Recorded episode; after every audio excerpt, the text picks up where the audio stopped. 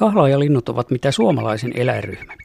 Ne ovat poikkeus eläinmaantieteen yleissäännöstä, jonka mukaan lajien lukumäärä ja yksilöiden tiheys on korkeampi lämpimillä seuduilla lähempänä päivän tasaajaa kuin kylmillä pohjoisilla vyöhykkeillä.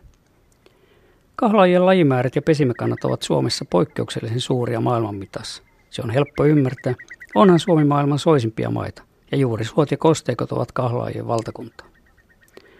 Soiden kuivatus maa- ja metsätalouden tarpeisiin on Pohjolan suurimpia luonnonmullistuksia jääkauden jälkeen. Ei ole ihme, että 2000-luvun lajiston tarkastelussa huolestuttavan nopeasti kasvanut määrä suoja vesilintuja on luokiteltu uhanalaisiksi. Kahlaista joka toinen on nykyään uhanalainen ja kaikista suolinnuista joka kolmas. Yksi soiden näkyvä ja kuuluva kahlaaja on kuitenkin säilynyt yleisenä Keski- ja Pohjois-Suomessa. Pohjoisissa myös harvapuisissa kangasmetsissä ja tunturikoivikoissa sekä tunturinummilla. Se on pikkukuovi, peltoaukkeelta ja avosolta tutun kuovin pohjoinen sisarlaji.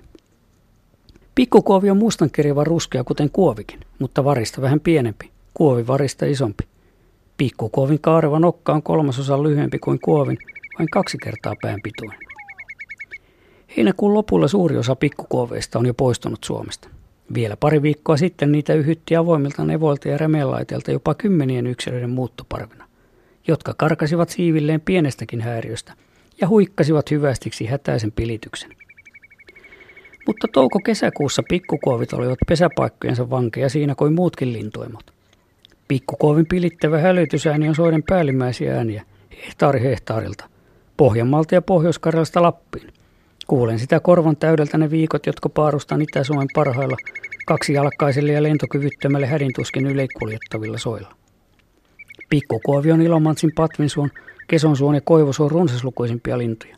Niitä kimittää joka puolella suonlaiteen täydeltä. Esimerkiksi Kesonsuolla pikkukuovia on viimeisten kymmenen vuoden aikana pesinyt noin 30 paria. Siellä näkee ja kuulee samanaikaisesti ainakin puolenkymmentä pariskuntaa, jotka säntäävät siivilleen yli 100 metriä kulkean edestä ja sivulta. Kohoavat joutuisin siivellyönneen taivaalle, kuuluttavat hätäänsiä liukot jonkin matkaa uudelle mättäälle tai kelonnokkaan. Toiset emot lentävät hyvin läheltä ohi ikään kuin yrittäen ajaa ihmisen kauemmas.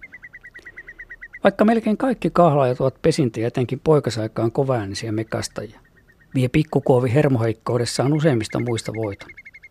Eikä se hevin usko, että vaara on ohi. Vaikka ihminen on jo palannut suolaitteelle, puolikin kilometriä pikkukuovin pesäpiiristä, jaksaa emo kimittää kelonnokassa ja varoitella lapsukaisia, että pysykää piiloissanne. Yhtä lailla hälytys soi toki ketun tai ahman astellessa suoreunaan, kotkan kaarellessa pesäsuon päällä – tai muuttohaukan tai kanahaukan viilettäessä taivaanrannassa. Pikkukuovien laskeminen on poikasaikaan hankalaa, sillä emot lentelevät ristiin rastiin toisistaan piittaamatta. Hyönteisiä, hämähäkkejä ja muita ötököitä on kaikkialla, joten reviireitä ei tarvitse rajata eikä puolustella. Toukokuussa laskenta onnistuu hieman varmemmin, kun koiras nousee kuovillailla loivasti yläviistoon, kajauttaa ilmoille kuovimaisen laululiverryksensä ja liukuu taas alas. Pikkukuovia pesi sulassa sovussa kuovien kanssa. Omilla tutkimussoillani Ilomantsissa vähän enemmän kuin kuovia. Ulkonäkönsä ja elintapojensa samankaltaisuudesta huolimatta nämä lajit eivät näytä isommin kilpailevan toistensa kanssa, sen enempää elintilasta kuin ravinnostakaan, jota kosteilla paikoilla kehittyy nokan ulottuville kaiken kesän. Pikkukuovit muuttavat loppukesällä Lounaasi-Eurooppaan ja Länsi-Afrikkaan.